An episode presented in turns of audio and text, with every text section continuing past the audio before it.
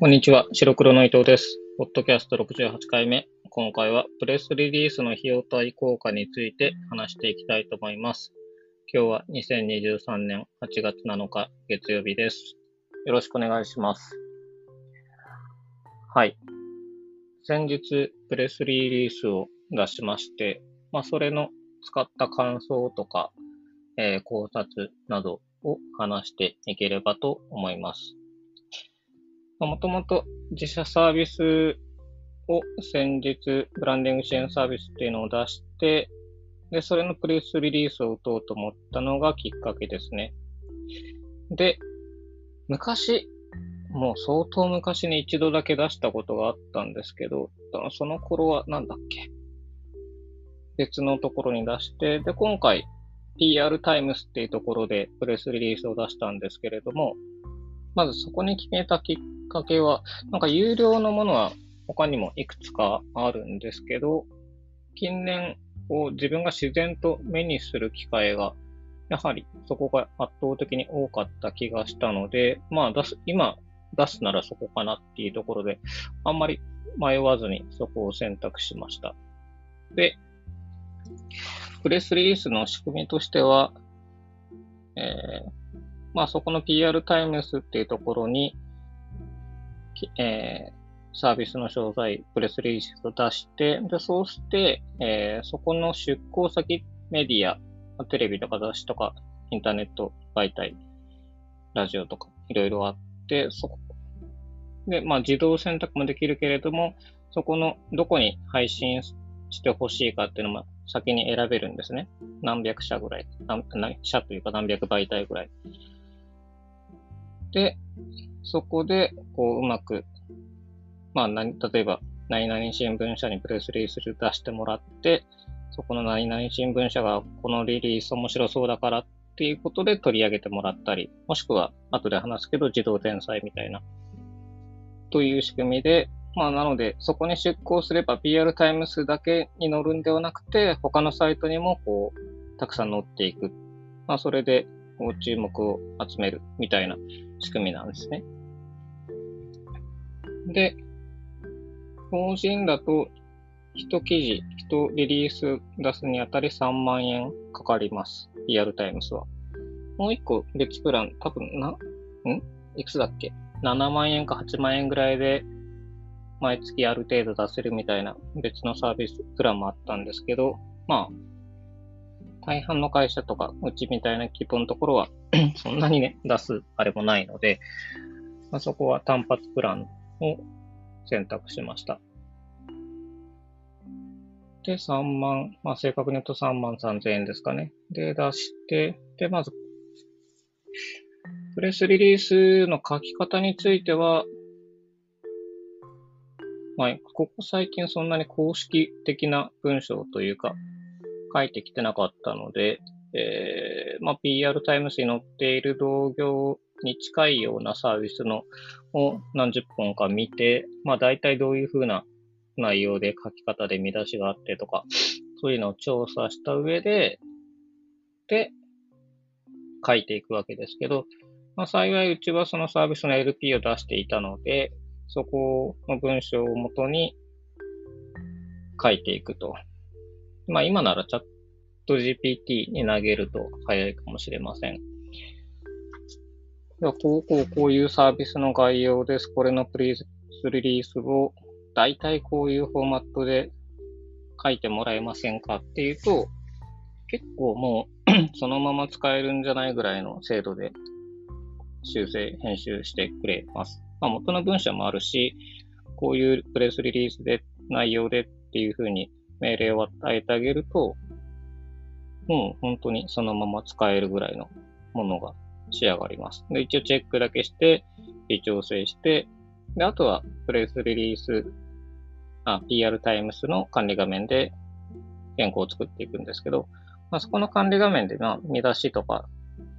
本文とかサブリードとかあって、まあ、ここだとアイキャッチ画像、ここも必要で、まあ、LP とか作ってるんであればそれを使えばいいんですけど、ない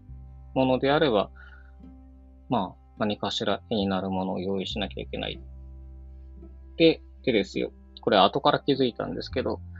PR タイムスの公式ツイッターもありまして、で、そう、Facebook だとどうも全流しっぽいんですけど、リアルタイムスに載っている情報が。Twitter は、その中から、こういう、一日何百か何千かわからないけれども、出てくるプレスリリースの一部を Twitter で紹介してるんですね。で、全部じゃないから、えー、そこそこ、こう、ページビューにつながっ、ページビュー ?Twitter だと何て言うんだっけ？ビュー数か。何千とか 何万とかついていて、で、ざっと見た感じ、そのサービス内容っていうよりも、やっぱりこう、写真に絵があるプレスリリースが PR タイムスのツイッターでツイートされている。ツイッターじゃない、もう X って言わなきゃいけないの？そっか。はい。で、そう、X で紹介されていて、だからサービス内容よりもちょっと絵になる写真特徴的な写真とかが使われている。だから今回うちで作ったような、なんかちょっと、いわゆるサムネイル、タイトルとアイキャッチ画像が入ってデザインされてるようなやつっていうのは非常に向いてない。それは、それは取り上げられないよねっていうような感じ。まあ、ちょっとまあ、仮にそれを事前に知ってたところで、このサービス系であれば、そういう写真っていうのは準備すること難しいので、まあ、どうしようもなかったですけどね。はい。で、じゃあ、ちょっと、中の方の話でいくと、で、僕が出したのが8月先週の、いつですか？えー、8月2日、えー、4時、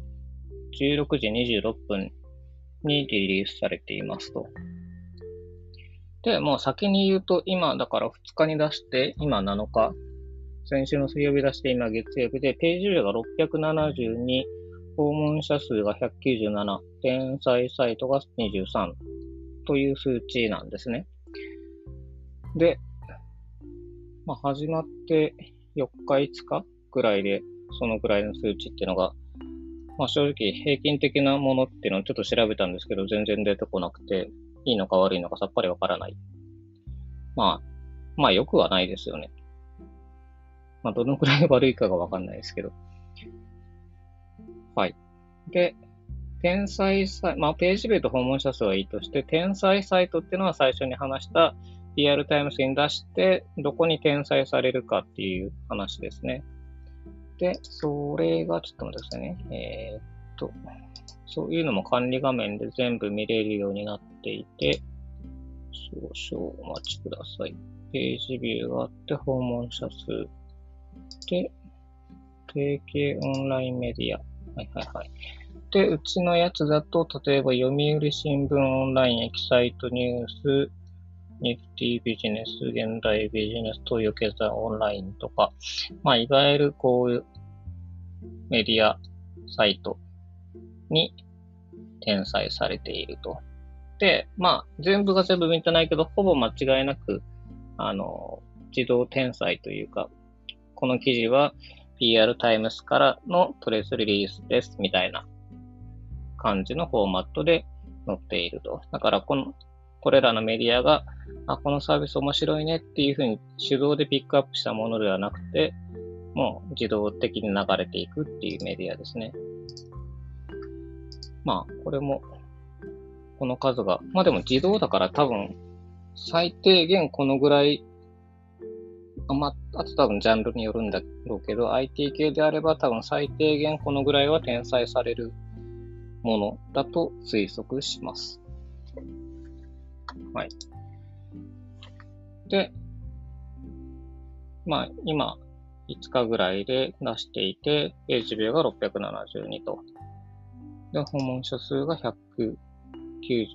200弱ということですね。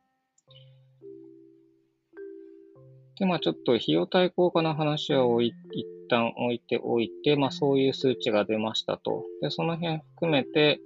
プレスリリースを出すメリットはどういうところかっていうと、結構一般的なこうメリットとかあるけど、結構と遠いなと思っているので、改めて自分なりにまとめていくと、えー、まず一つは、やっぱりこう自社ドメイン以外のドメインサイトで告知してもらえるというところですね。で、それによって、まず、あの、まあ、どのくらい見てもらえるかっていうと、多分、要は PR タイムスのサイトとかに訪れる人って多分、めちゃくちゃ語弊ある言い方だけど、誰も来ないでしょ。なので、要はそっから派生して誰がどう告知するかによって露出が変わってくるので、あまりこう、よっぽど、よっぽどサービスが、サービスというかプレスリリース内容が特徴的でユニークで、目を引いて人に話したくなるようなものでない限り拡散ってされないので、絶対に。で、かつ、その、他の媒体に自動転載以外で載るっていうのはほぼない。まあ、よっぽど面白ければ別だけど。なので、会社の更新サービス立ち上げましたで指導転載されるっていうのは多分ほぼない。よっぽど専門誌でワンチャンあるかぐらいですね。で、まあとはいえ、転載とはいえ、複数サイトから非リンクをもらえるっていうのも、まあ特徴。まあ自社ドメイン以外で告知されるイコール、まあそういうふうに他のドメインからリンクをもらえるっていうのがメリットの一つかなと思います。で、ただ、これもただなんですけど、あの、ドメインパワーが強くなる、それで強くなるとか、SEO 的に効果が上がるっていうのも、多分それはそれで相当薄いと思っていて、なんでかっていうと、PR タイムスにしろ、その自動転載されるニュースメディアにしろ、同じことをやっているので、その、そのドメインから外部リンクがもう何万何十何百万飛んでいってるわけなので、そういうドメインから非リンクをもらったところで、多分 Google 的には何の評価対象にもならないはずなので、まあそういう効果は薄いかなと。まあ多分それで、まあちょっとクロールしてもらえるのが早くなるとか、まあ、ちょっとあるかもぐらいですけど、まあなのでそういう事実はあるけど、効果はちょっと期待非常に薄いというところ。なのであんまり、そうね、メリット中メリットではないかもしれないですね。で、もう一つは、えー、これはちょっとその後で思ったメリットになるんですけど、えー、結局、プレスリリースを書く、出すことによって、プレスリリース用のテキストを準備しないといけない。まあ、チャット GPT 使うにしろ使わないにしろ同じ話ですけど、それで、要は公式に取り、説明する文章が出来上がるので、何かあればそれを使う、得る、使うことができるっていう点と、プレスリリース用のテキストを書くことで、もう一回そのサービス、まあ、まあ、サービスをプレスリリース出すんであれば、そのサービス見直すことができる。漏れがないかなこれ誰向けかなとか、キャプチャー取るときとかも、ここ間違ってないかなとか、もう一回見直すことができ、振り返ることができる。で、外部的な説明用テキストも仕上がる。という利点。まあ、これは結構、まあ、それはそれで別でやれよって話なんですけど、強制的にすることができるっていう意味では、これは結構メリットとして数えていい気がします。はい。ぐらいですね、メリットは。だデメリットは、まあもちろんね、その3万円お金かかるっていうぐらいで、ですね。はい。で、そこで得た感覚、まあ大げさに言うと知見という意味でいくと、あとその、まあどういう内容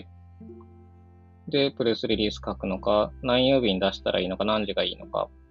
みたいなことでいくと、まず何曜日に出したらいいかっていうのは僕もちょっと事前に調べて、で、それは PR タイムズの公式が言ってたり、他のサイトも言ってたりするんですけど、で、ちょっと公式が言ってるところ読んでみると、えー、プレスリリースを配信する曜日はいつがいいですか？月曜、金曜は避け、火曜から木曜に配信しようと。はい。まあ、これは、でも、まあ一般的な考え方だし、他の、なんか、ツイッター投稿するのは何曜日がいいみたいなのと結構同じ話ですよね。で、まず土日は絶対的にやめた方がいいというところで、まあ、社会人、仕事しながらちょっとインターネットする人、まあ、通勤時間だったりっていう人が多いので、で、土日はぐっとそこのユーザー数が下がるので、まあ土日は避けましょうって話ですね。で、月金は避けっていうところで、えー、まあこれもやっぱり普通のサラリーマンというか社会人であれば、月曜金曜ってやっぱ何かとわちゃわちゃ忙しいので、火木をね、火水木を狙いましょうって話。で、実際 PAR タイムスが出している、えー、データでも、やっぱ月曜から、あ、じゃあ、火水木が強い。まあ、金曜も、水、木、火、金、月とかの順ですかね。なんかやっぱ月曜はちょっとね、週明けだから、なんやかんややらないといけないことがあるわけで。うん。なので、で、僕も水曜日の夕方に出しました。で、次は、時間の話でいくと、これも公式が言ってますね。えー、プレスリリースを配信する時間は何時がベスト ?PV が一番伸びるのは11時から17時、10時から15時にを配信しようと。まあ、これも Twitter いつ投稿した方がいいんですかと、ほぼ同じ時間帯ですね。まあ基本日中。で、まああとその、えー、まあ Twitter とかでいけばね、昼前に投稿、もしくは夕方ぐらいが狙い目とか言われていて、まあこれに関しても結構近しい話ですね。これは他の人がどのタイミングでインターネットするか、PR まあ、指導転載する人とかが見てるかどうかわかんないんだけど、えーまあ、メディア系ごとにリリースチェック時間が違うとか、まあ、いろいろあるそうなんですけど、まあ、なので、火水木の日中に出すのが、まあ、無難じゃないかっていうとこですね。で、僕は、えー、8月2日なので、水曜の夕方4時半ぐらいに出しました。で、できれば、本当は火曜日の午前とか、えー、月曜日の夕方とかに出したかったんですけど、結構もう思い立ったが吉日じゃないけど、水曜日の午後に出そうと思って、で、作り始めて、出来上がったらもうすぐ出したくなってしまったので、で、そのタイミングで、できた瞬間に出したっていう。まあ、結果的にまあ一応水曜日の夕方っていうことで、まあ、許容範囲内の時間帯に出したんですけど、で、で、でですよ。で、もう一回管理画面戻ると、出した日がやっぱり一番ページビュー高くて、で、次の日ぐっと下がって、次の日が木曜日かな。で、その3 2日後は金曜日。金曜日にもう一回盛り上がりをほんの少しだけ見せてるんですね。その、2日目よりかはちょっとある高い数値になっていて、で、水、木、金まではそこそこ見てもらえていて、土日で激減するんですね。ガーンと下がる。でそうすると次の月曜日も、もうほぼそれに近いぐらいの数値。だいほぼ誰も見てないぐらいの数値なんですね。なので、多い日を水木金の3日しか確保できなかった。もう土日でやられるので、まあ、それが予測できたので、月火に出しておけば、もう1日分、土日が入るともうダメなん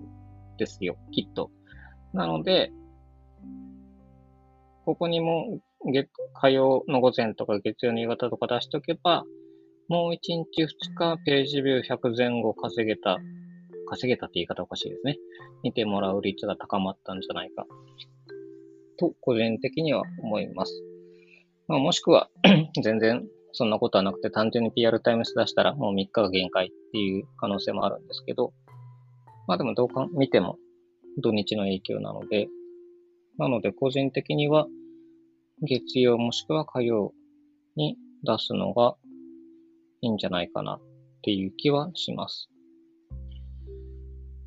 要はまあその 月曜日も結局はツイッターと違って PR タイムスに出すっていうのは、直接的に一般の人に目に触れるっていうよりかメディアの人に見てもらえる率だったり、投稿する人たちのツイッターとかでもう一回露出させる狙いがないと、PR タイムス単独だと多分、ね、露出ってど、どっか誰が見るねんっていう話なので、そんなに伸びない。ある程度の数値持った人が X とかでツイートとかしてくれない限り、なかなか露出は伸ばせないんじゃないかなと思います。あとはその、よっぽど、本当そのサービスないしはプレスリリース内容が得意的であるか、面白いかであれば、